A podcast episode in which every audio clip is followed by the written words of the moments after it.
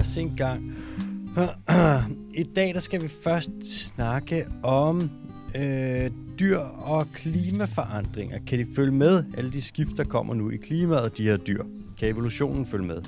Så skal vi snakke lidt om Amazonas, som jo er øh, som bekendt er i gang med at tørre ud. Og, øh, eller hvor meget er den i gang med at tørre ud? Lad os sige det sådan. Så skal vi en tur til Kenya, hvor der er nogen, der har fundet ud af, at hvis de fisker lidt mindre, så kan de fange meget mere. Og så skal vi til... Øh, mindre mere? Mindre mere. Det er nogen, der har lavet en fuld Lars Lykke, du. Og så skal vi til øh, Andesbjergene, eller Andelsbjergene. Ja, tak. Øh, hvor der er nogle ting, man har lært om nogle fossiler og noget, og det er lidt spændende. Så kommer der hurtige nyheder, så kommer der en quiz fra Bondo, og så kommer der spørgsmål fra lytterne, der har vi taget og kondenseret. Der er en masse, der har set den samme video. Mm. Med, øh, fra Italien, med nogen, der har smidt nogle marmorfigurer i vandet, som har forhindret noget trål, og så, tager vi, og så siger de, vi ikke snakker om det her, og det tager vi så ligesom og kondenserer sammen. Mm. Så det er øh, spørgsmålet fra lytterne i dag. Der er, også, der er også kommet nogle i The Lost Files. Der er også kommet nogle i The Lost Files? Ja. Det viser, det er, det viser bare, hvor dårlig jeg er til at... Men altså, at det går nok. Bondo?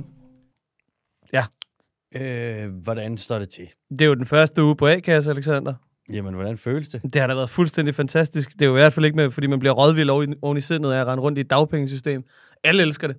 Det er derfor, der er ingen, der går hjem med en depression, når man har siddet nede på det dagpengecenter. Nej, nej, nej, nej. Det er også det er jo meningen, det skal være super fedt, sådan som man er på det for evigt. Yep, lige præcis. Ej, øh, hvad det her? Det har sgu været, det har sgu været en fin uge. Jeg synes, det har været en hård uge. Øh, jeg har været meget træt oven på, øh, oven på sådan noget tre komma fem års, øh, tre komma fem års uddannelse. Men jeg kan mærke, at jeg er på vej tilbage allerede nu. Jeg kan godt mærke, at det der A-kassecenter, ikke? Det sætter sgu øh, ild i røven på mig, og jeg har virkelig ikke lyst til at være der. Så øh, bare pas på derude. Det er en øh, det, det er motivation, det du snakker om der. Ja, er du sindssyg. Men altså, ellers så har det meget godt. Jeg er kommet i gang med at træne igen. Mads og Mikkel har også lige, øh, de har lige fået et skud. Dine fødder? Ja, vi har været ude at løbe lidt. Du er kommet ud på løbebanen. Ja, det er dejligt. Fedt. Hvad med dig? Er der noget nyt at rapportere? Åh, oh, lad mig se en gang. Mm. Ikke så forfærdeligt meget, synes jeg. Nej. Er noget nyt? Nej, ikke så meget på nyhedsfronten. Hvordan går det ud i vandet? Det går sgu meget godt. Det vil blive lidt varmt nu, kan jeg... Er det næsten lidt for varmt, hva'? Ja, næsten, det er lige før. Okay. Jeg var ude sådan noget, forleden med en veninde, ude sådan noget sauna, ude vinterbade, sauna, ude vinterbade, hejs der, og jeg kunne mærke sådan...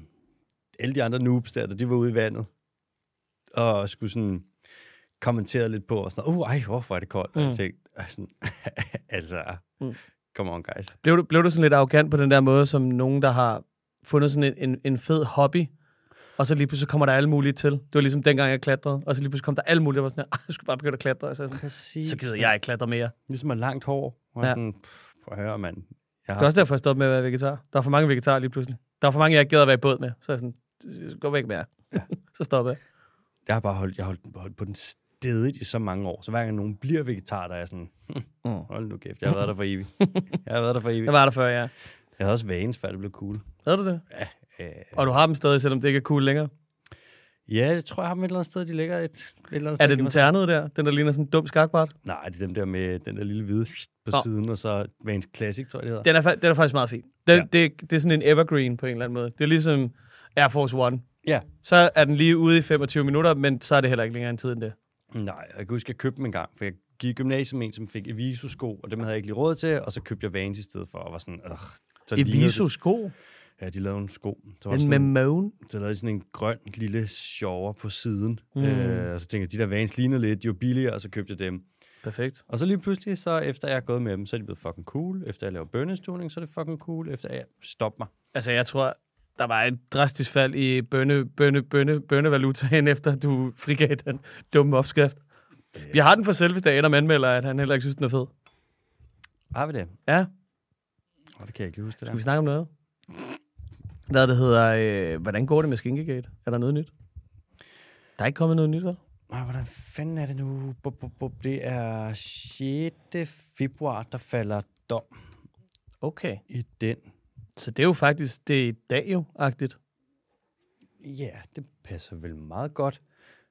Øh, så nej, der er ikke lige så meget... Det er i morgen. Vi udgiver det her den femte. Ja. Ja, så i morgen Der gav hun op til en lille... En lille dom. En lille dom i Skinkergate. Og der er det nu dejligt, den der proces. Jeg, jeg må indrømme, jeg ved faktisk ikke, hvad man sådan, hvordan det fungerer sådan noget, Bondo. Jeg tror, nu sidder der bare sådan... Så er der bare øh, nogen, der hygger? Ja, jeg tror, dommerne og sådan noget, de sidder sådan... Så har de nogle kaffemøder og sidder og snakker om... Croissanter måske? Ja, det kan da godt være. Måske de der pain au chocolat. Det tror jeg ikke, det er for dyrt. Nå, okay, ja. Så bare croissants. Ikke smerte, smerte chokolade. Nej, så sidder de bare der og sådan, skal blive enige om, hvordan og hvorledes. Jeg tror lidt, det er der, at øh, mm. det er. Men det bliver spændende at se. Ja. Det gør det sgu. Ja. Ja, ja. Så kan der blive dannet noget præcedens og alle de der ting. Præcedens. Som er stadig sådan lidt i tvivl om. Ligesom med Arla, da de fik lov til at betale hele ti tusind kroner i bøde for en greenwashing-skandale. Ja, de... Ja, de blev lige dømt. Arla blev dømt for greenwashing i Sverige for nogle år siden. Det var de satme ikke glade for. Nej. Er du galt, det er fordi, man? De ikke kan lide svenskerne, de dumme racister. Ja, hold kæft, fucking svenskere. Hvad det hedder... Øh, det er sgu da også meget fedt, at vi endelig har fået... Øh, vi endelig har fået... Altså cementeret, at det er forureneren, der betaler. Bortset fra, hvis man er landbruget. Eller Aalborg-Portland. Ja. Yeah. I forhold til den gode... Øh, skandal over i, i Randers Kommune. Nordic Waste. Nordic Waste-skandalen, mand. Synes du ikke, det klinger lidt hult, når de bare kommer bragende frem den ene politiker efter den anden, og så skal de slå på trummen for, at det er forureneren, der betaler, når de udmærket godt selv ved, at alt, hvad de har implementeret hen over de seneste, lad os bare sige to år, siden S V M-regeringen ligesom blev standsat, har været det direkte modsatte af, at det er forureneren, der betaler. Det jo. Virker. Altså, at der ikke er nogen, der bare gokker dem i nøden for det. Mm. Det er vanvittigt. Det er en kompliceret sag. Jeg så det i, de var inde i debatten, så det, hvor de diskuterede det. Ja. Hold da op, mand. Hele det der jurashow og alting, hvor jeg sådan...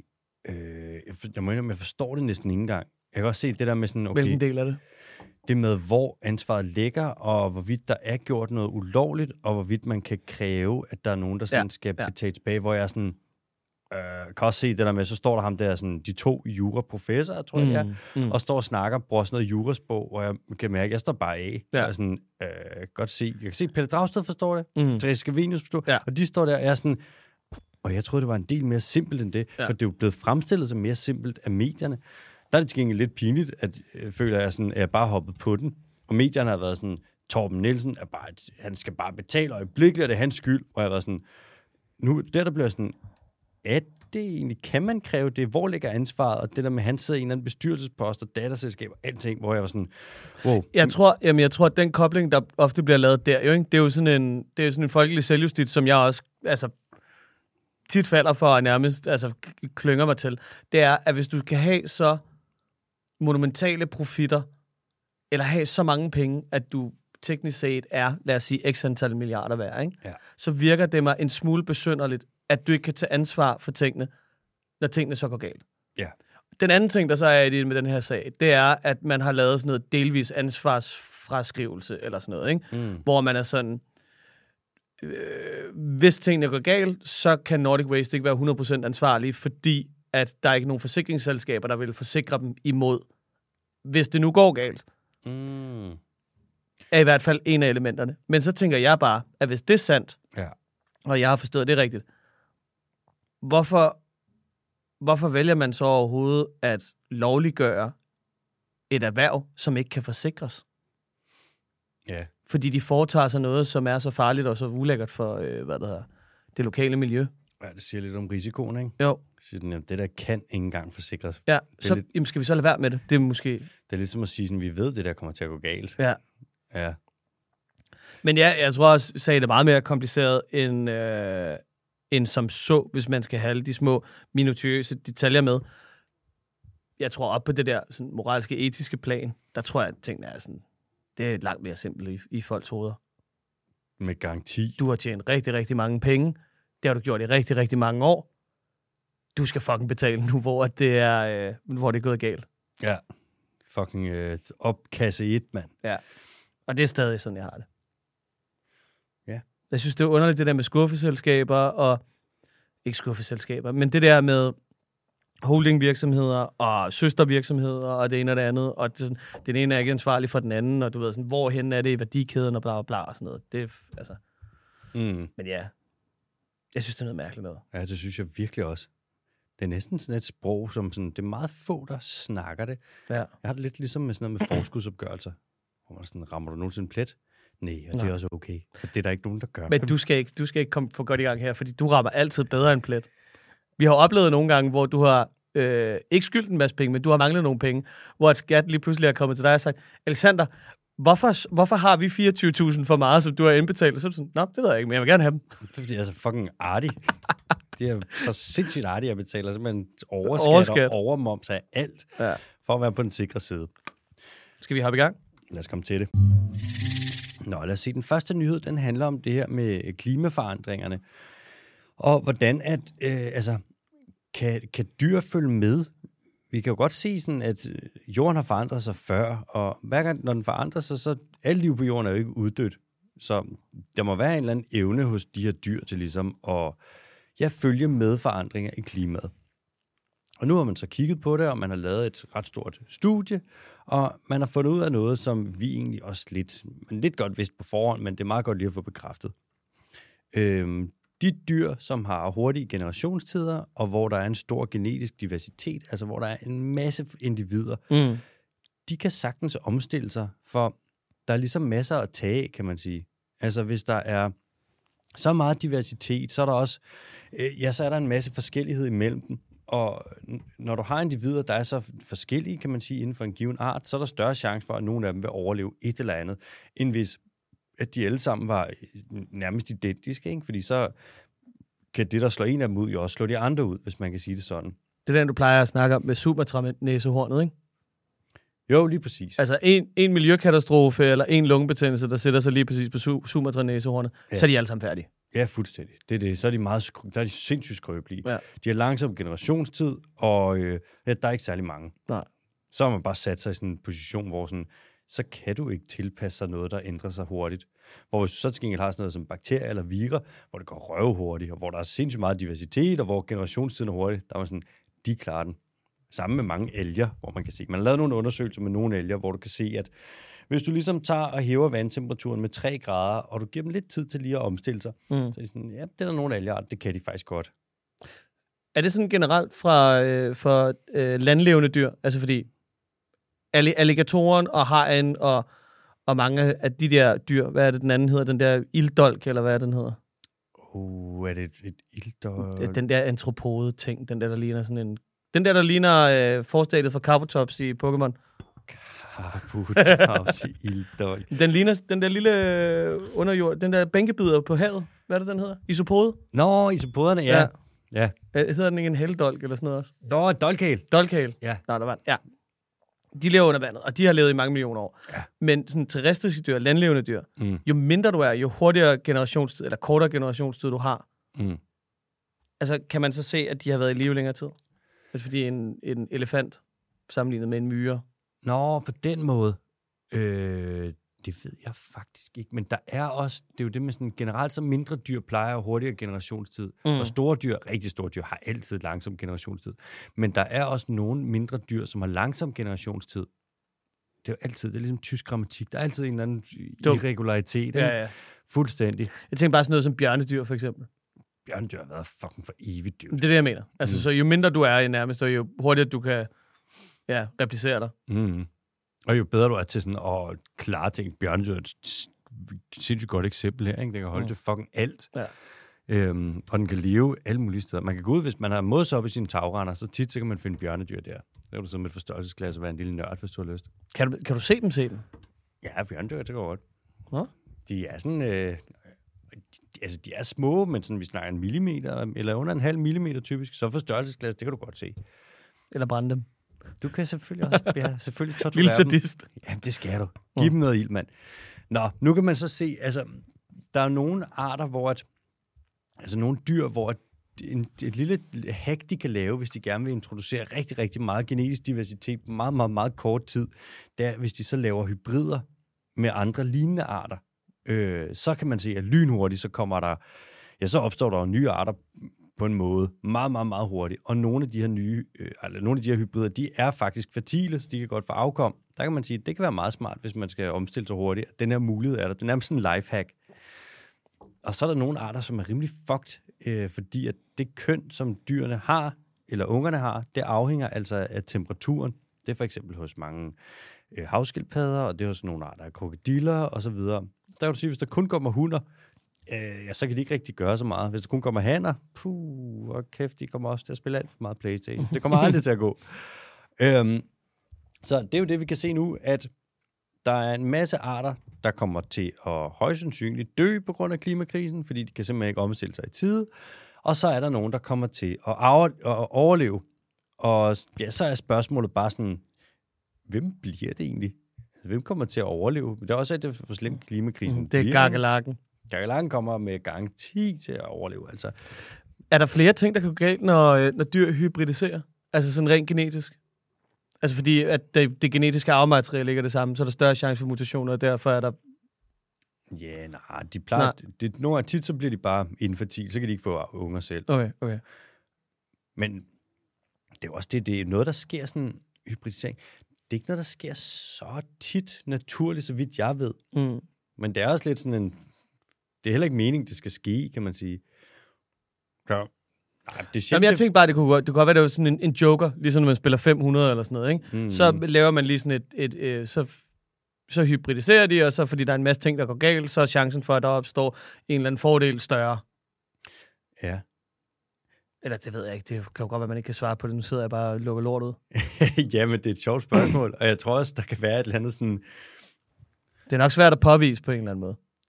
Ja, det er, sjovt, det er svært. Hvis man kigger på generne, som, eller sådan, ja, arvemateriale som dæk, mm. så er det sådan, sådan en hybriddæk, det er svært at spille med, men det kan lave nogle sindssyge kombier, helt sikkert. Ja, her snakker vi ikke bildæk, vi snakker... Ja, ja, Magic Card dæk. Magic Card dæk. For eksempel, ja. Eller Pokémon dæk, eller ja. Hvad man nu vil, ikke? Så jo, der vil helt sikkert være noget der. Og så er der også noget, man kan jo lave sådan nogle lifehack, hvor du kan sige, du kan også lave hybrider mellem underarter, i stedet for at lave det på artsbasis. Er det Solrings?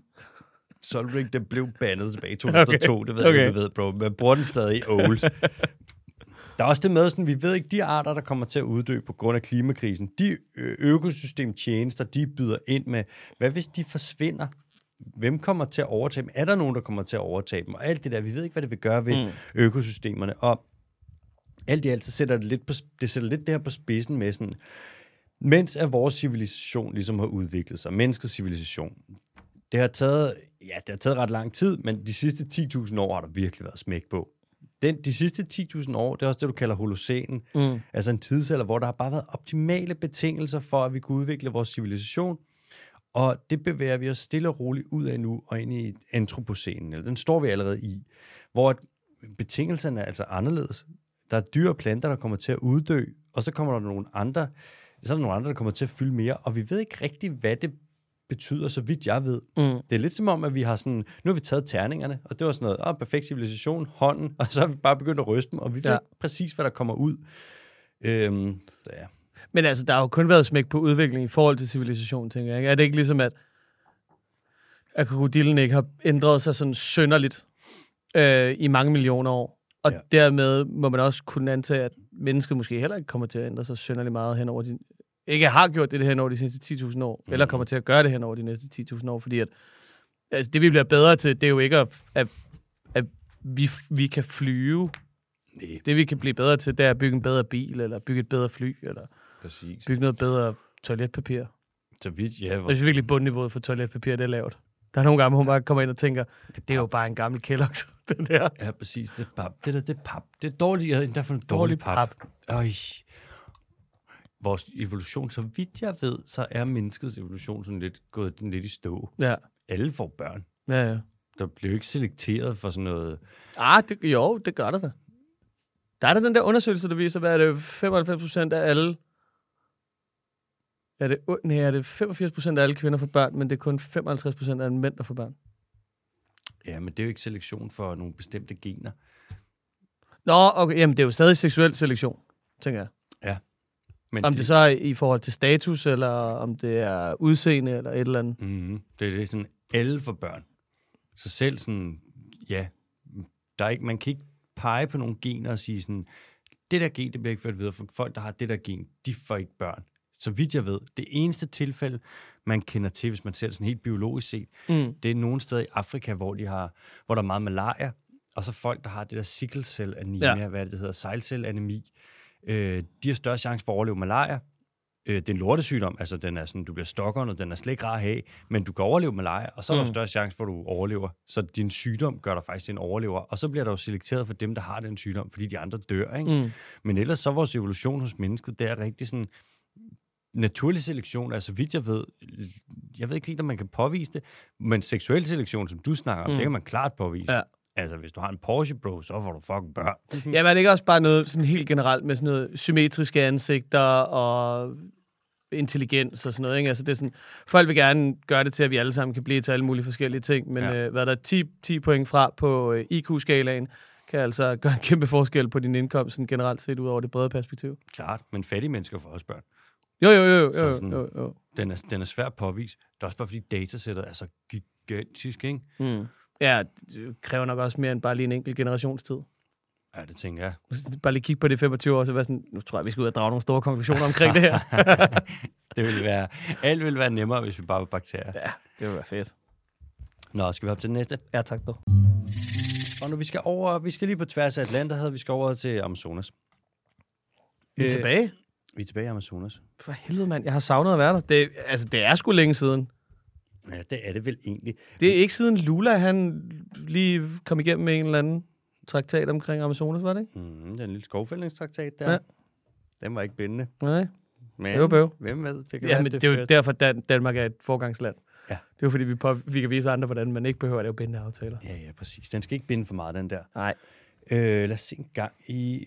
Hvis vi lige, sidste år, der var ret varmt. Øh, altså, det var vi inde på for et bagsnit siden. Det var treogtyve, det var simpelthen det varmeste år, der nogensinde er målt. Øhm, og i sidste halvdel af treogtyve, der var Amazonas bækkenet, altså den her, hvad siger man, det her bassen, som øh, Amazonas ligger i. Det var simpelthen sådan, at ja, i de sidste seks måneder af treogtyve, der var det hele i slem eller exceptionel tørke. Og det er sådan, at når vi kigger på det her med Amazonas, der tør ud, så er det, ret sådan, det er et ret stort tipping point, både i forhold til klimakrisen, men også i forhold til biodiversitetskrisen. Øhm, vi kan se sådan, vi havde et afsnit for nogle, ja, det er det en ti afsnit siden, eller sådan noget, kan du huske det, hvor vi snakker, hvad sker der egentlig, hvis Amazonas tør ud? Mm. Og det er bare sådan en kaskade af lort. Altså, det er seriøst bare sådan en, den første dominobrik, den er bare ildrød, den må du ikke røre ved. Ja. Så kører den ud, så er der sådan noget med, okay, Amazonas tør ud. Kæmpe tab af biodiversitet. Alright, så kan du se, de fleste af de lande, der ligger ved Amazonas, altså vi snakker sådan noget, øh, selvfølgelig Brasilien, Kolumbia, Venezuela osv., de får en stor del af deres energi. Faktisk størstedelen af deres energi, det får de fra dæmninger. Men det kan du ikke lave, hvis Amazonasfloden tørrer ud. Næh. Så sådan en energikrise, værsgo, til alle de lande. Mm. Så kan vi se, at... Øh, alle dem, der har det fedt i forvejen. Ja, præcis. Altså, så velhavende. Venezuela, de er klar til at tage nogle tæske. Nu har de haft det så godt så længe. De har haft det for godt for længe, mand. Nu stopper de. Oh. Og så vil der være det med nedbøren. Altså, Amazonas står bare og genererer en ekstrem masse, øh, afgiver en masse fugt, altså genererer en masse nedbør. Så du vil kunne se det på nedbøren i hele Sydamerika, måske sådan noget med undtagelse af Patagonien, ikke? Var det der, hvor der var bjerge, der havde sine egne økosystemer nærmest? I øh, Patagonien? Nej, i, øh, hvad der hedder, i Amazonas? Ja. De der, hvad fanden er det, man kalder mesas? Det var dem, der er de der flade bjerge, ja. Som er, det er meget i den del op ved Venezuela. Ja. Men bare sådan en fucking ø. Fedt. Ja. Der, jeg tror ikke, der er nogen store... Det kan jo godt sige farvel til. Ja, ja, de ryger. Ja. hundrede, de ryger. Altså, de tør max ud. Og vi vil se nedbøren i U S A, den vil blive påvirket. Og så vil vi se, at altså, Sydamerika eksporterer øh, mad af den, og foder til hele verden. Mm. Det kan de jo ikke, hvis, der ikke, hvis de ikke kan dyrke det. Ah, nej, det er farvel til flæskesvær på en eftermiddag. Det kan jeg love dig for, mand. Altså, de danske sviner... Lytter I! Lytter I for helvede, Landbrug Fødevare! Lytter I! Det er altså... Åh, det vil være så svært. Der er så meget, der vil blive så lort, hvis Amazonas tør ud. Prøv at tænke på, hvis det næste år, du ikke kan få en flæskesteg til seks kroner per halve kilo. Shit, så, så kan du bare begynde at hade på øh, brasilianerne. Så bliver du nødt til at købe noget ordentligt mad i stedet for? Nej. Nej. Nej. Slå så laver vi atrapkød. Flæsk skal være billigere end agurker. Flæsk er en menneskeret i Danmark. Flæsk, det, ah, det er sindssygt. Hvis du vil gøre nogen sure, skal du prøve at tage deres koteletter. Øhm, der bor tredive millioner mennesker i Amazonas. Mm. Det er jo slut, hvis Amazonas tørrer ud, ikke? Det er Amazonas, det er der verdens største og mest biodiverse steder. Man kan jo ikke sige, det er der verdens største. Det er verdens største regnskov. Og biodiversiteten i Amazonas er fucking exceptionel. Det vil være så ultra lort at miste den. Ja. Øh, men nu kan vi altså som sagt se, at tørken derover begynder virkelig, virkelig at være øh, tiltagende. Og det er bare ikke så godt. Vi flytter lidt med sådan et tipping point. Ja, ja. Hvad er det? Øh, tipping points. Det er, når ting bliver irreversible, ikke? Mm.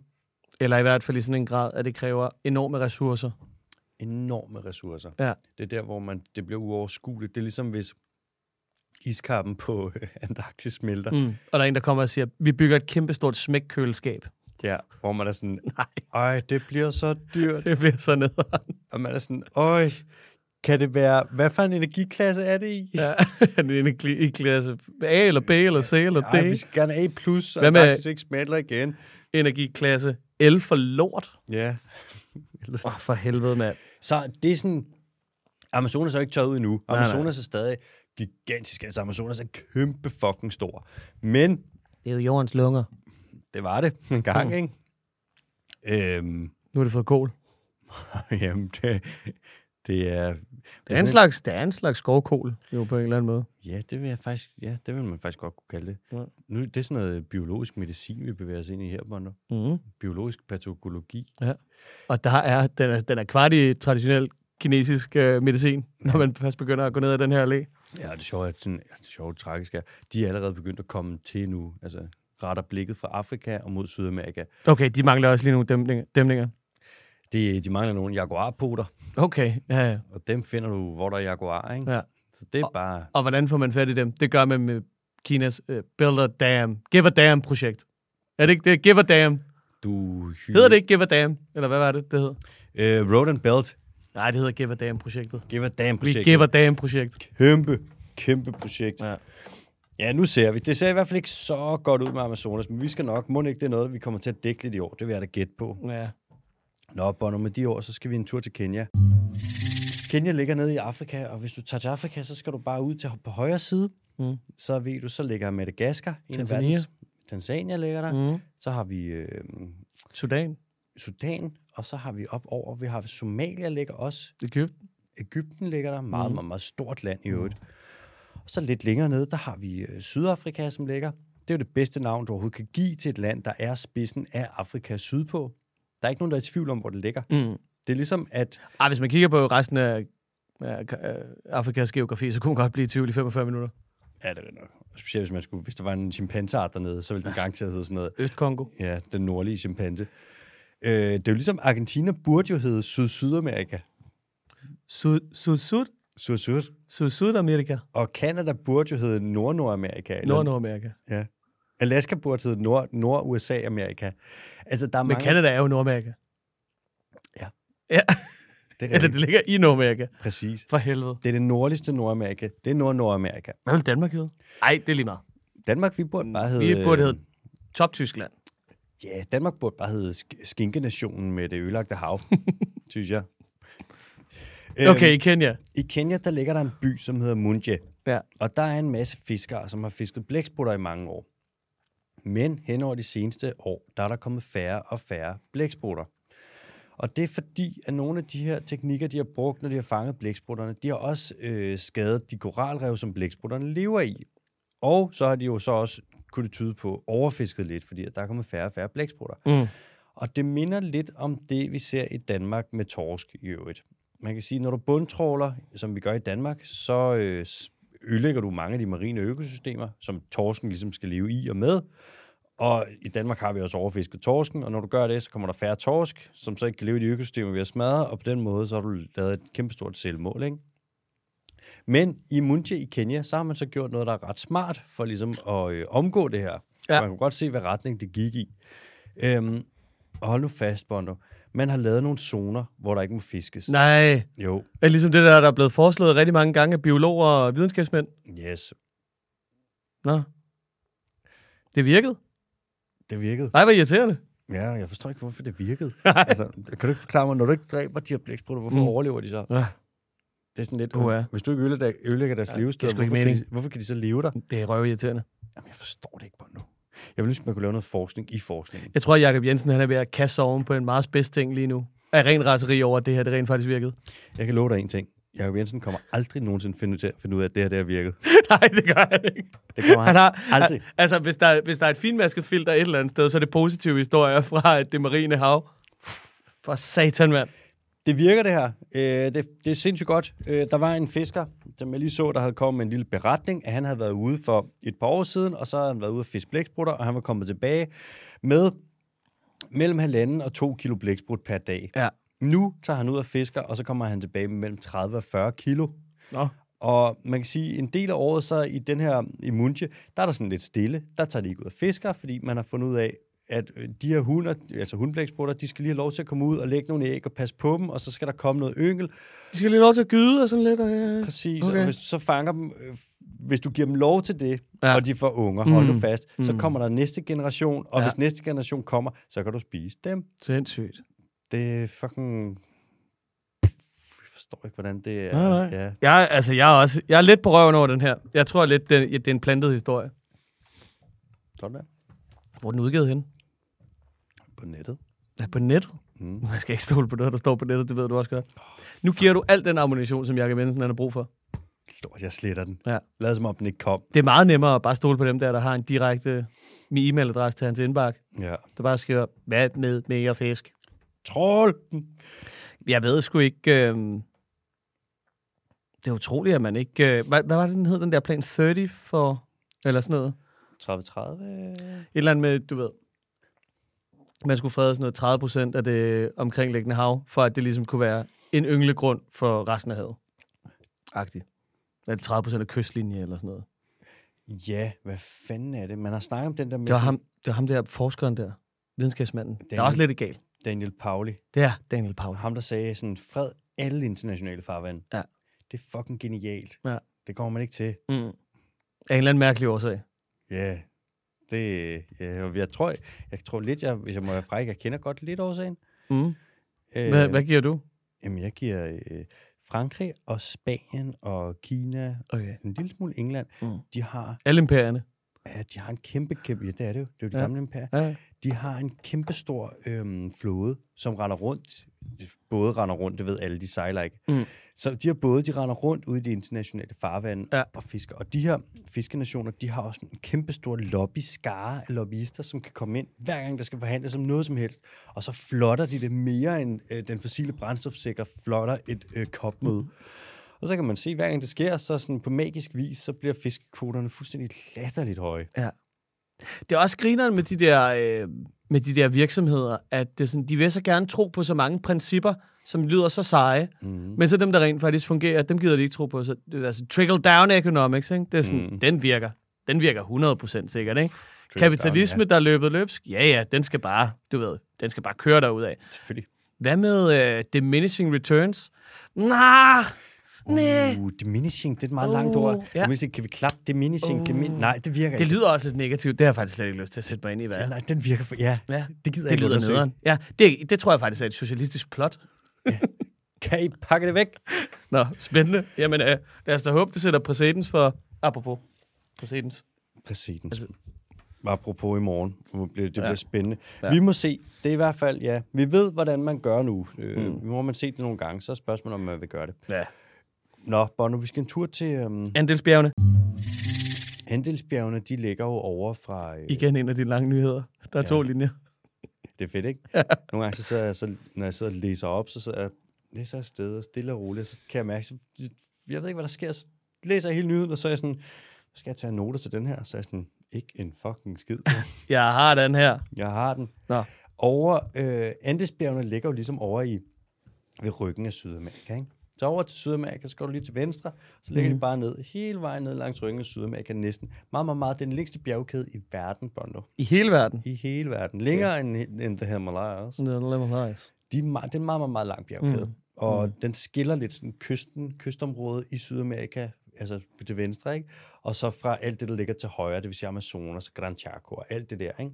Men um, i Andesbjergene, fordi at der er det her, der mødes, altså det er sådan, det er tropisk, og vi har de her Øh, forskellige habitater ligesom kry- mødes hen over toppen, ryggen af Andesbjergene, så der er opstået alt muligt sindssygt unikt liv. Mm. Men Andesbjergene er jo ikke, har jo ikke altid været der. Det er jo sådan en bjergkæde, den er jo opstået, fordi, og nu kan det godt være, at jeg siger noget forkert, jeg er ikke geolog, men du ved, når tektoniske plader ligesom kommer og smasker sammen, så kan ja. de ligesom bule lidt op, ligesom hvis du tager, hvad ved jeg, to stykker toastbrød og prøver at skubbe mod hinanden, så se, hvordan de ligesom buler op. Det er sådan, du laver et bjerg. Ligesom med toastbrød. Lige præcis. Og Andesbjergene opstod vist nok for sådan noget, jeg kan ikke huske, om det er sådan noget femoghalvfjerds eller et hundrede og halvtreds millioner år siden, men Andesbjergene, der hvor Kolumbia er nu, det plejede at være under vand, og så blev det skubbet op i Andesbjergene efterhånden en gang. Så at mange af de fund, der har været fra kridttiden, de ligger nu oppe, øh, altså under vandet, de ligger oppe i Andesbjergene i Kolumbia. Hvorfor sagde den? Og det anede jeg simpelthen ikke, men der er åbenbart tre steder i Kolumbia, øh, som er sådan noget hotspots for at finde sådan nogle små fossiler, og også større fossiler, altså fossiler på op til ti meter. Der er nogle steder, hvor de simpelthen har solgt så mange fossiler ude på gaderne, og bare stået der og været sådan en turistting, så at præsidenten for et par år siden måtte komme og sige sådan, det må I sgu ikke det her, det, vi skal faktisk bruge dem til nogle samlinger og sådan noget. Der er så mange fossiler i en by. Så irriterende, han kommer og ødelægger stemningen. Ja, de så har lige gang et godt salg, mand. Bro, slap nu af. Øh, de havde åbenbart en by, jeg tror den hed Via de Lilia eller sådan noget, hvor at der er så, var så mange fossiler, så mange af de der små altså søpindsvin og alt muligt. Så de bare brugte dem, når de lavede huse. Så kunne de godt, så satte de dem klædt, de også bare lige væggen i fossiler. Det var bare sådan en ting. Altså, Colombia er sådan et ultra-fossil hotspot. Jeg kunne ikke lade være med, da jeg sad og læste om det, og tænkte sådan, jorden har ændret sig så sygt meget. Der er så mange steder, der har været, som er, ja, nu er det bjerg, hvor vi sådan, det plejer at være under vand. Mm. Der er andre steder, der har været under vand, hvor man sådan, eller som har været over land, som nu ligger under vand, hvor man sådan, nå ja, der er så mange dyr, der har vandret frem og tilbage til øer og sådan noget, fordi sådan, nå ja, engang, der var det her jo landfast. Mm. Og Madagaskar, der har siddet fast op på Indien, og så lige pludselig var sådan, fuck det her, så ikke trækker sig ned til Afrika. Igen et socialistisk plot. Ja, du skal men, være med det der. Er det det? Er det sølvpapirshandel, der er Bondo Bondo? Lo siento. Hold nu kæft, mand.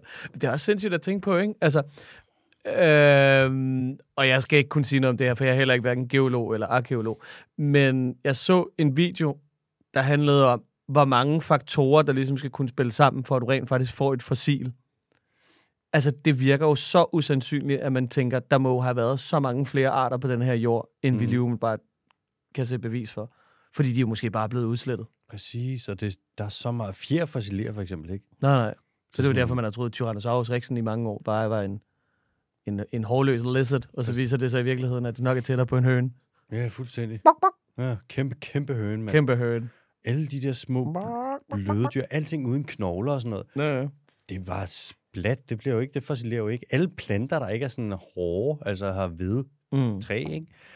Slut, nej, det kommer ikke med. Ja, fortidens mælkebøtter, der er fandme ikke noget til års. Det tror jeg ikke på. Man kan blive mælkebøtterarkæolog. Kæmpe mælkebøtte. Der er så mange muligheder. Der er så meget, man kan forske. Det kunne være så spændende at komme tilbage og se det, var. Ja. Bare lige kunne kigge med sådan en... Kigge igennem tiden. Øh, hvad kalder man det? Kikkert. Tidsmaskinelinsen. Ja. Det kunne være spændende, og det kunne også være en lille smule øh, uhyggeligt, tror jeg. Mm. Jeg tror dengang, det har været savage. Mm. Altså, hvis du tror sådan noget, tag til savannen øh, ned, eller du er bange for ulve i Jylland, eller et eller andet, ja. Så prøv at tage tilbage. Tag et hundrede og halvtreds millioner år tilbage i tiden. Fotoner. Dør de? Agtigt. Fotoner? For, forgår de? Altså, fordi det er jo det, Brian Cox han altid siger. Det er sådan, vi kan jo se øh, hvad der hedder, universets start, fordi at det lys, der er længst væk, ja. Det må være det, der ligesom var i starten af universets øh, Big Bang. Præcis, eller andet, ikke? Præcis. Så skal man jo bare finde de der fotoner på en eller anden måde. Ikke? Så må det være sådan en lille puslespil, og så kan man se lyset tilbage ja. Fra dengang for treogtres millioner år siden. Det tror jeg. Det tror jeg. Det er den næste Jurassic Park. Det giver god mening. Photon Park. Ja, Photon Park. Jeg ved ikke. Det ved jeg faktisk ikke. Det er noget med, det er både partikler, og det er bølger, og det er energi. Det mm. ved jeg ikke. Du. Skriv ind, skriv ind. Skriv ind, hjælp os. Ja, tak. Nå, skal vi til nogle hurtige? Ja, tak. Øhm, lad os se en gang på Java, som ligger over, det er Indonesien, det er en ø. Mm. Øh, Java, der er øh, jasminproduktionen, den er lidt under pres på grund af stigende vandstand, som kommer ind. Og der er altså nogle folk derovre, som godt nok bliver lidt øh, ja, presset væk af det her, hvor at de laver det her jasmin, men de kan se sådan, at jasmin, øh, buskene og sådan noget, de har det ikke så godt med, at der kommer en masse saltvand ind. Så lige pludselig, så kan de se deres produktion. Altså ris? Nej, jasminblomsterne. Nå, okay. Hvor du til, jeg tror, man bruger dem til selvfølgelig duft. Jeg tror også, man kan bruge dem lidt til at lave jasmin-te. Mm-hmm. Øhm, og der er simpelthen bare sådan et, ja, et erhverv, kan man sige, på en eller anden måde, der bare er ved at blive druknet væk nu. Og de her folk, der er nogle af dem, hvor man er sådan, jamen, øh, skal I så ikke tage, vil I så ikke lave noget andet? Hvor de sådan, jamen, hvad, hvad skulle vi tage os til? De kan bare se, at sådan, ja, deres jasminmarker, de bliver bare druknet. Nå, og, bøv. Ja, det er lidt det samme på Marshalløerne, hvor at Marshalløerne, jeg tror, de ligger ude i Stillehavet, der er, Marshalløerne, de ligger øh, lige omkring, den gennemsnitlige elevation er øh, to meter over havets overflade. Så nu, hvor at vandstanden stiger på grund af klimakrise osv., osv., så kan man se, at de bliver altså opslugt. De stille og roligt begynder at forsvinde, de her Marshalløer. Og der kan man jo snakke om et ret øh, godt incitament til at øh, ja, fucking få gjort noget ved det her. Ja, det skulle man jo tro. Ja, når man ser sit hjem bare forsvinde. Og så har Marshalløerne, de har simpelthen lavet, selvfølgelig overhovedet ikke lige så ambitiøs som Danmark, men de har lavet den mest ambitiøse klimaplan, jeg nogensinde tror, jeg har set. Jamen, så må det være den næst mest, ikke? Jo, de ligger på, det her, der må være en anden plads. Men det er lige før, jeg vil sige, at Danmark tager top tre. Så Danmark er nummer et, to og tre. Og ja, så kan tak. Det her komme ind måske på en fjerde plads. Godt. Hvis Danmark vil tillade det. Danmark for danskerne. Ja. Yeah. Og øh, de vil simpelthen, Marshalløerne vil, foruden at bygge diger og etablere koralrev og lave alle den her slags kystsikring, eller bare lade deres koralrev vokse tilbage, så vil de simpelthen lave sandsugning på tre øer i Marshalløerne. Det er sådan en archipelago, en øgruppe. Øh, så vil de lave sandsugning for estimeret omkring et hundrede og fyrre milliarder kroner. Sandsugning. Susand op fra havet og lave øerne højere. Susanding. Ja. Så vil de simpelthen susande. Lave øerne højere, og man kan sige, der er et lille problem her, for man er sådan, hvordan vil vi få råd til det? Det er et men. Ja. Men det ligger ude i fremtiden. Man kan sige, de kæmper i hvert fald, og de kommer ikke til at gøre. Det er en irriterende fodnote. Ja, den der med sådan, du skal lige bruge et hundrede og fyrre milliarder kroner. Ja. Skriv til Dubai. Ja, man er sådan, åh, oh, fuck sake. Kan vi ikke bare fjerne nogle nuller? Ja. Kan vi ikke mødes på et hundrede og fyrre kroner? Nå, øh, det nordlige hvide næsehorn, det er det, der er to øh, underarter af hvid næsehorn. Der er det sydlige og det nordlige. Man kan jo næsten gætte sig til, hvor de så lever henne, de to mm, forskellige. Og så kan man lige bytte om på det, og så har man det rigtige svar. Yes. Og det nordlige, der er to individer tilbage, to hunder. Øh, den sidste han, han døde for nogle år siden. Og øh, nu har man så kigget på, man har noget sæd fra hvide nordlige næsehorn. Og man har øh, nogle æg fra de hunder, og nu pynser man så lidt på at finde en øh, rugemor, og så lave et æg, befrugte det, inseminere, og bum, så kan du bruge et sydligt hvidt næsehorns rugemor, for der er masser af sydlige hvide næsehorn, til at lave et nordligt hvidt næsehorn, og på den måde få bestanden tilbage. Og nu har man for første gang nogensinde fået et sydligt hvidt næsehorn øh, gjort gravid, eller hvad man siger. Og det var så med et, et lille forsøg, man lavede, hvor man tog også et embryo, et foster fra et sydligt næsehorn, fik op i hunden der, og hun var gravid og nåede at komme i ellevte uge. Så døde hun så en infektion. Det var noget andet. Men great success i hvert fald. Så nu er der hvor mange tilbage? Jamen det, det er sådan de... Det er de, slut. Ja, de sydlige, det har det været sydlige, man puttede op i. Jeg, jeg tror, de sydlige, der er sådan noget tolv til seksten tusind.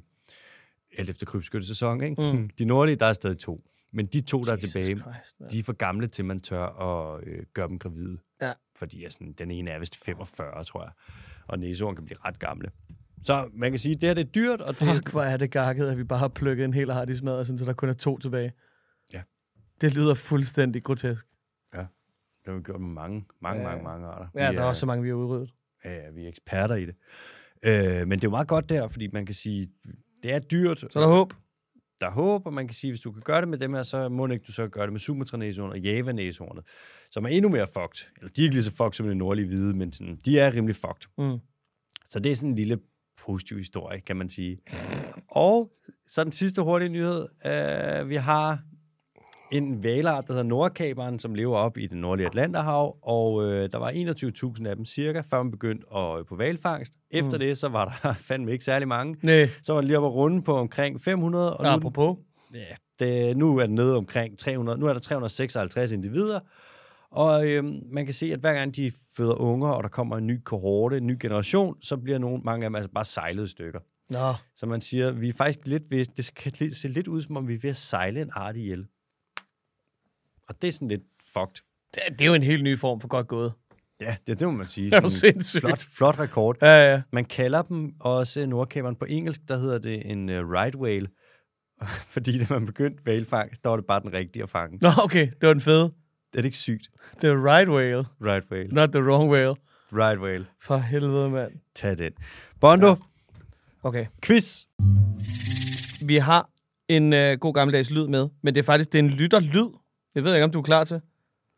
Er det, er det en, en, en, en lytter, der har sendt den ind, eller en lytter, der laver den? Det er en lytter, der har sendt den ind. Og øh, altså, du får ikke navnet, fordi at, af en eller anden mærkelig årsag, så tænker jeg, det kunne godt være, at du har altså, stiftet bekendtskab med ham her på en eller anden måde. Øj, den her. Åh, oh, den er ham. Pis, pis, pis. Jamen, fuck. Ved du hvad, nu får du den bare. Kom med det. Ja. Er du klar? Ja. Yeah. Den kommer her.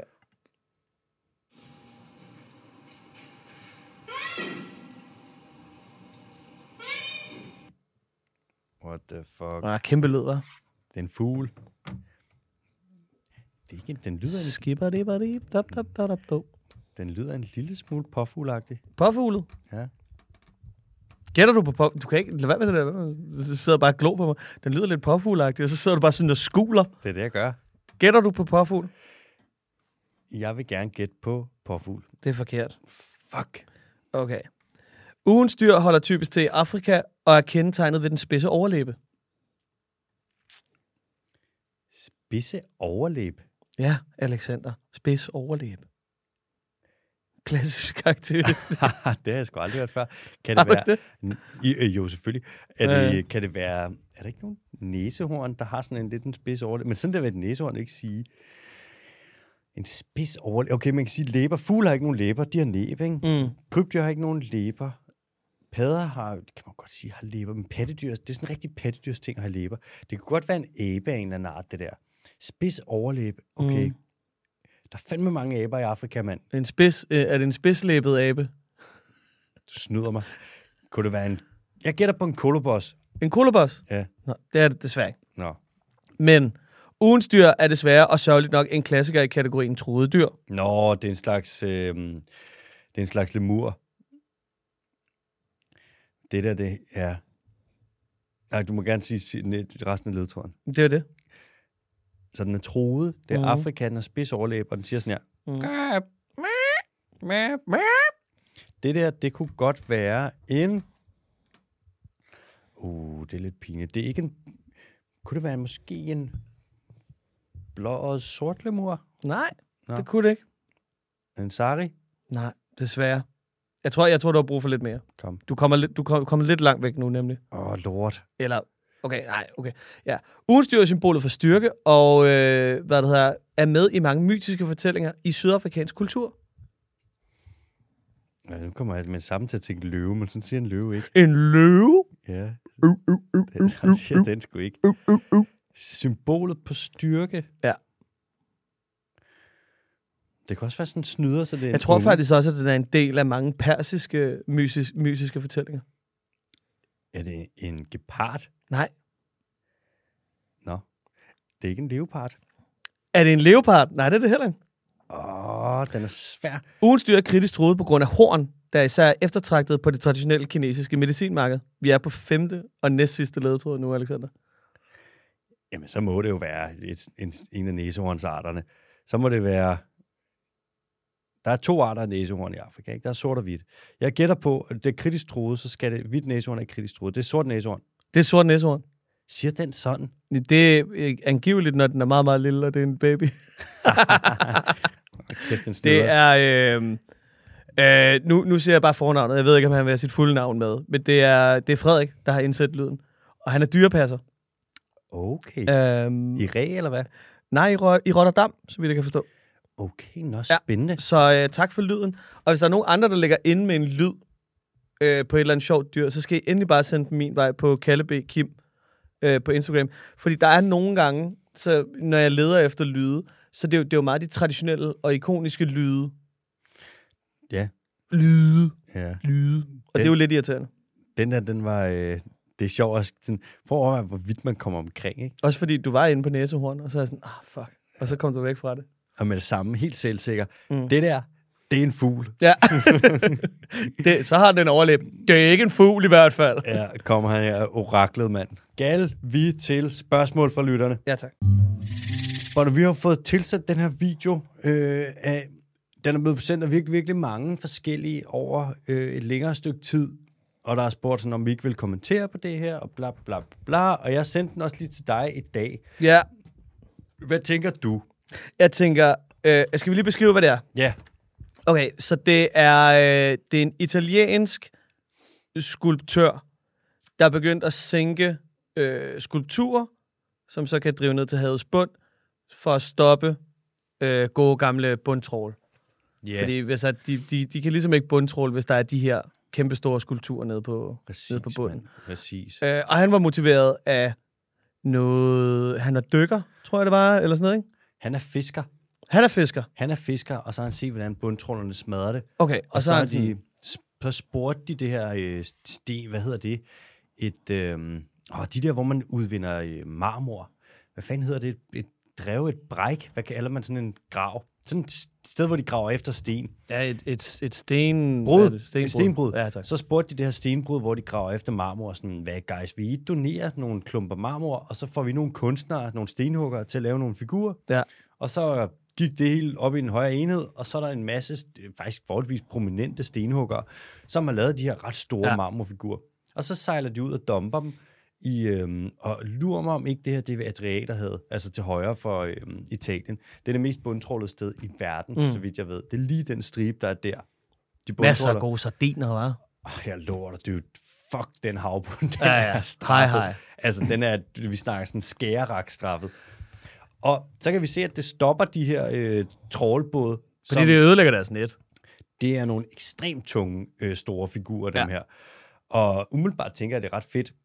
Det er svært at opskalere til en stor skala. Det her område, det ligesom finder sted på. Jeg tjekkede lige. Det fylder omkring tretten kvadratkilometer. Ja. Og tretten kvadratkilometer. I Danmark, der bundtråler vi... Hvert år, der bundtråler vi lidt over tyve tusind kvadratkilometer. Ja. Så hvis man skulle gøre det her og stoppe bundtrål med det på global plan... Nej. Mm. Men at stoppe det på sådan en lille skala og få kunstnere med ind over og lave det her formidling om det. Jeg synes, det er fucking genialt. Ja. Jeg synes, ja. det er fedt. Jeg synes, jeg synes også, det er en rigtig, rigtig fin måde. Gider du ikke godt lige dække din mave til? Nej, det gider du sidder og viser ikke. Din mave frem. Der er, folk, der er folk, der sidder og ser med derude. Ja, det er bare Alexander, der sidder og viser hans lille behårede... Øh, lille mause. Mavenumse. Mm. Hvad det hedder... Øh, jeg synes også, det er rigtig fedt. Jeg synes, noget af det mest deprimerende til gengæld, det er, når man så læser nogle gange i kommentarspor, det er sådan noget, these fucking... Øh, hvad er det? These fucking artists, fucking eco-terrorists. Hvor man er sådan, hvad snakker du om? Yes. Hvordan er du blevet altså, så forskruet og indoktrineret oven i din hjerne, at du mener, at det er kunstnerne, der er økoterrorister? yeah. Det er jo fuldstændig... fucking på hovedet, altså. Det er virkelig vendt på hovedet. Men jeg synes, jeg synes egentlig, det er meget sjovt. Jeg synes, det er en rigtig, rigtig fed måde at gøre det på, at skabe, øh, at skabe opmærksomhed. Jeg, havde jo også en, jeg ville jo også gerne lave et kunstværk på et tidspunkt, okay. men som jeg ikke rigtig kunne finde øh, penge til. Hvad skulle det være for noget? Jamen, jeg havde jo tænkt mig, at øh, jeg ville gerne lave en, en stor fuckfinger, altså gerne to meter høj og halvanden meter bred, men kun lave det i ødelagte øh, hvad det, hockeystave. Og så stille den ind på Christiansborg. Og det var, det var min store plan, og jeg gik og tænkte på det i så lang tid. Og jeg havde, og jeg havde kontaktet alle mulige, du ved, ishockeyforeninger, og du ved, pis og lort derudad og sådan noget. Ikke? Men det var simpelthen ikke til at få fat i alle de her hockeystave. Jeg tror, jeg... Fuck, det jeg, kunne være sjovt. Jeg nåede kun lige ud til, til Rungsted en enkelt gang, og være sådan, hey, hvad så? Hvad, øh, hvad, hvad bliver det til? Og så er det sådan... Ja, det, det kan vi sgu ikke gå og bare dele ud af, og det er så det ene og det andet. Men jeg synes simpelthen, det kunne være så sjovt, så jeg havde gået og prøvet at tegne det derhjemme med, hvor at, altså bunden på staven jo, den er jo flad og glat. Mm. Og så tænker jeg, hvis man, du ved, grindede den ned, så kunne det sagtens ligne en nej, eller så kunne man sagtens få lavet, du ved, en kæmpe stor fuckfinger, og så bare stille den derind som sådan en happening, så stille den ind, og bare efterlade den. Fuck, det var en god idé ellers. Ja, det blev aldrig rigtig sådan noget, det er lidt irriterende. Men nu har I fået den sådan... Nu har I den. Nu har I den. Løb med den. Kan jeg gå rundt og tænke på den? Løb med den. Ja. Men jeg synes, det er en virkelig, virkelig sjov måde at... Ja. Det, jeg har det lidt på samme måde, faktisk, med, med aktivister, når de begynder at kaste maling på ting, hvor de tydeligvis godt ved, at de er indrammet i, i, i glas. Altså, der er ikke nogen, der kommer til at kunne smide maling på Mona Lisa. Det kommer ikke til at ske. Nej. Men jeg synes egentlig, det er en meget fin måde at skabe opmærksomhed på. Fordi hvis din folkevalgte ikke gider at lytte til dig, eller øh, hvad der, din øh, lokalorganisation eller kommunen ikke gider at lytte til dig, så på en eller anden måde må du... Det er lidt ligesom børn.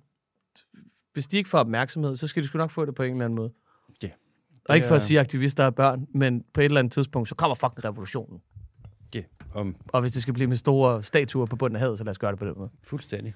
Jeg vil også sige sådan... Og det er lidt drilsk på sådan en fed måde. Ja, det er kunst. Det er praktisk kunst. Ja. Det er sjældent. Ja. Også det med de der figurer. Det er brugskunst. Det er brugskunst, jo. Der er ikke nogen, der kommer til at se dem. De ja. ligger nede på bunden af havet. Ja. Men de hvor har... langt ned er det? Altså, vil man kunne dykke ned og se dem? Kunne det blive sådan en slags turistattraktion på en eller anden måde? Ja, det tror ja, jeg. tror... Eller er det for dybt? Uden at vide det, det vi, vi, vi snakker ikke to hundrede meter, vi snakker under to hundrede meter. Mm. Men når man dykker sådan... Jeg har ikke selv prøvet at dykke. Jeg tror ikke, man går så meget dybere end tredive meter, så tror jeg, man skal være ret specialiseret. Ja. Og jeg kan godt forestille mig, at det her det var lidt dybere end tredive meter. Altså ellers... trykket, trykket bliver enormt, når man er ned. Jeg gør det ikke det. Oh, man skal virkelig oh, kunne trykkeline. Ja. Øh, og på den måde, jeg skulle sæt mig ikke ud og dykke med turister, der skulle lave noget farligt. Er du gal, mand? Nej, nej, nej. Men øh, ja, nogle af dem kan man sikkert godt dykke ned og se. Det er jo lidt sjovt, ikke? Prøv at tænke, hvis at så har trålerne faktisk skabt grobund for økoturisme. Nej, uh. så irriterende. Men det er jo lidt det samme, det der opråb, du snakker om, det der frustrerede, sådan, vi føler ikke, vi bliver hørt. Mm.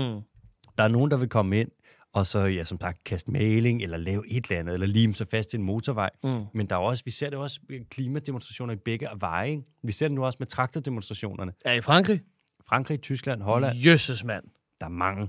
Og se der, hvor de fylder en hel McDonald's bare med ko bag. Gør de det? Ja, ja. De er vilde nok. De er aggressive.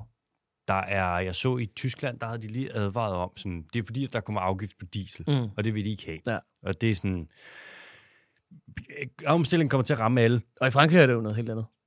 Ja, i Frankrig, altså, det stikker fuldstændig af. Ja. I Tyskland så jeg, der sagde de, der kom en advarsel ud, og så siger de sådan, vi se, altså i morgen, der kører vi fjorten tusind traktorer på gaden. Mm. Det er kraftedme meget, mand. Ja. Og det er også lidt sådan, det er sjældent, at jeg er enig med Ida Augen, men når hun kommer ud og siger sådan, prøv at høre, om du limer dig fast til en motorvej, eller du kører seksten tons metal ud på vejen, stop. Ja. Altså, nu bliver I, det, det bliver simpelthen for, for, for meget. Mm. De har så meget, de går så meget til den. Jeg så en video af en traktor med en etfuret plov, ja. hvor sådan, den bare pløjer, den, er bare, den pløjer motorvejen. Og jeg sådan, er du sindssygt, det er sådan en demonstration, der vil noget. Det er jo, det er jo herværk. Det er, det er faktisk herværk. Nej, det er rigtigt, det er herværk. Og de er også, altså nu begynder de at anholde flere og flere af de her traktordemonstranter, ja. ja. ikke? Mm. Men med, har du set det der billede med... Men jeg synes jo også, det er pisseirriterende med de der, der, der limer sig fast til vejen. For ja. I rammer de helt forkerte. Ofte. Altså, det er jo det, det, er det helt forkerte segment. Men det er også det, det opråb, ikke? Jo, jo. Hvor jeg vil sige... Vi går ind for grøn omstilling, så vi jo sympatiserer mere med de opråb, der trækker i en grøn retning. Mm. Men samtidig, jeg forstår dem et eller andet sted godt. Fordi sådan, mange af de her landmænd, de er allerede rimelig økonomisk presset. Og hvis så de skal betale mere for deres diesel, der er sådan, vi skal bruge mindre fossil brændsel, det bliver nødt til at blive dyrt. Der er ikke mm. nogen anden vej, men jeg forstår udmærket godt. Sådan, ja, ja. Fuck, det er ikke sjovt. Nej, nej. Nej, men, altså, det er jo, men det er jo fordi, det er dem, der får regningen på en eller anden måde. Ikke? Altså, mm. den grønne omstilling handler jo ikke om, at man bare skal fratage folk et erhverv. Det handler om, at man skal på en bæredygtig måde kunne flytte folk fra et erhverv til et andet på en ja, eller anden måde. Præcis. Og man kan sige, jo længere tid, at der ikke kommer nogen løsninger på banen, jo værre bliver det jo bare. Fordi så ender vi i de der situationer, hvor at for eksempel Frankrig er et af de største landbrugslande i Europa, mm. der eksporterer, jeg ved ikke, hvor mange øh, hvad det her, millioner tons... Øh, Ost. ost og mad og fødevarer, jeg ved kraftedme ikke hvad, men de står i en situation nu, hvor der er så mange regulationer på deres erhverv, at de ikke kan være konkurrencedygtige med resten af Europa, ligesom de fleste andre, hvad der er landbrugserhverv. Og det er jo det, der bliver problematisk, fordi så har du bare sat, så har du, altså det er jo, det er jo ligesom fucking curlingbørn, du har sat folk i en, produktion, i en position, hvor du har fjernet så mange sten på deres veje, at de ikke kan indgå på markedsvilkår, og så crasher erhvervet jo bare på et eller andet tidspunkt, når du ikke holder hånden under dem længere. Ja, men der er jo det med sådan, det er E U-regulativer, ikke? Så mm. de kommer til at ramme dem alle sammen. Jo, jo, men Frankrig har jo, svæ- har jo hårdere, er ret sikker på, nationale, hvad der har lov, end, øh, end E U har. Altså, så man kan sige, problematikken er også lige nu, at den franske regering åbenbart bare har forkryblet det, det, øh, det franske ag- agrikulturelle erhverv. Øh, øh. Ej, jeg hader at være så seriøs. Ja, jeg ved nu ikke, men jeg synes det også, jeg synes det er fint, hvis man på et eller andet punkt, så gør man dem også en tjeneste, hvis du strammer nationalt, strammer lovgivningen. Man kan sige, at den kommer alligevel, miljøreguleringen. Og hvis så, at de ligesom er reguleret ind på forhånd, så er det jo fint. Man kan også sige, altså erhvervet, landbrugserhvervet i Europa, de overlever på offentlig støtte. Altså de mm. får hektarstøtte, det er det, Europa støtter allermest af alt overhovedet. Altså E U støtter jo i hoved og røv, ikke? Mm. Så man kan sige sådan... Jamen, det jeg bare mente, det var, at hvis du så ikke har en interesseorganisation, der ligesom støtter dig og hjælper dig på vej mm. i forhold til den grønne omstilling, ja. så er du jo bare sat between a rock and a hard place. Fordi hvis du er afhængig af nogle penge, og der er ikke en interesseorganisation, der hjælper dig med at tjene dem på en anden måde, mm. så er du bare fucked. Så er du nemlig fucked. Og det er der, hvor der rammer du den lige på sømmet, mand. Det er lobbyorganisationerne, der bare svigter. Mm. Det er bare status quo for alt. Ja. Vi har et lille, et lille kuriosum fra øh, doktoren. Okay, jeg kommer med ja. det. Øh, det er doktor Jobbetrops. Mhm. Jeg skal, han har lige et vigtigt spørgsmål mere. C O to i atmosfæren stiger, og det betyder mere næring til planterne. Ikke sandt? På en måde, jo. Betyder det hurtigere vækst? Og endnu vigtigere, vi mister ildproducerende flora på, på global plan, så er der en truende ildmangel i vente ude i fremtiden. Venlig hilsen en, der godt kan lide at trække vejret. Ja, nej, det er der ikke. Nej. Man kan sige sådan, vi, som det er nu, vi mangler ikke ild nu. Og men, der er også... Altså, mange af de steder, hvor vi har, mange af de planter, eller der, hvor vi har røde natur for at lave planter, der laver de også ilt. Altså for eksempel plantageskove, mm. de laver stadig ilt, ikke? Og man kan sige, at mange sådan, landbrugsmarker laver også ilt. De fikserer ikke lige så meget C O to som ellers, men fuck du det. Til gengæld, så det meste ilt, det kommer fra havet. Mm. Og der kan man sige, at algerne, alger og blomstringerne, de vil kun, nu kommer der mere og mere kvælstof, de vil kun blive større og øh, mere voldsomme. Og de alger, de spytter ilt ud. Mm. Så jeg tror ikke, vi kommer til at have sådan en iltkrise. Jeg tror til gengæld sådan, ja, der er bare for meget C O to, der ikke længere bliver fikseret nede i, i jorden, ikke? Fordi vi er så pissegode til at brænde af på ja. alle forskellige måder. Så iltkris, det vil jeg ikke. Jeg vil ikke være bange for det. Der, det skulle virkelig undre mig, hvis der kom sådan noget. Ja. Ja. Ja. Ja. There it is. There is, there is ild enough. Det blev et langt program denne uge. Jamen, det gjorde det da. Jeg synes, det har været skide hyggeligt til gengæld. Jamen, jeg er lige mod til fra, du kigger. Er der noget i vente den næste uge? Skal du ud og være sur på nogen? Kan man lige, kan man lige fange Alexander ud til et eller andet arrangement? Hmm, i næste uge tror jeg ikke lige, at der er noget. Nej. Ikke så vidt jeg ved. Så jeg skal lave et, et podcast-afsnit med Mathias Bottenkamp. Ja, ja. Lave en fucking klassisk banger, som du plejer. Og øh, fortsæt for det, så tror jeg sgu ikke, lige der er så meget. Hvad med dig? Jamen, jeg har heller ikke så meget på tapetet. Mm. Jeg, skal ud, jeg skal ud og gøre mig, øh, gøre mig synlig hos alle mulige, der skal ansætte mig. Ja, du skal så. Ja. Når du skal ind på LinkedIn og skrive dig et LinkedIn. Lidt opslag. Jeg, det, kan jo, jeg kan jo meget godt lide LinkedIn. Det er bare sådan, jeg føler lidt, det er en klub, jeg ikke har været en del af endnu, som jeg lige pludselig skal lade som om, at jeg er en del af. Og være sådan, hej, jeg har været her hele tiden. Hvad så? Bare møv dig ind. Fucking albuerne først, ikke? Præcis. Bare ind og begynde at breakdance. Ja. Jeg har også godt breakdanset som barn. Nå, ja. øh, der er ikke mere fra min side. Vi ses. Heller ikke mere fra min side. Farvel.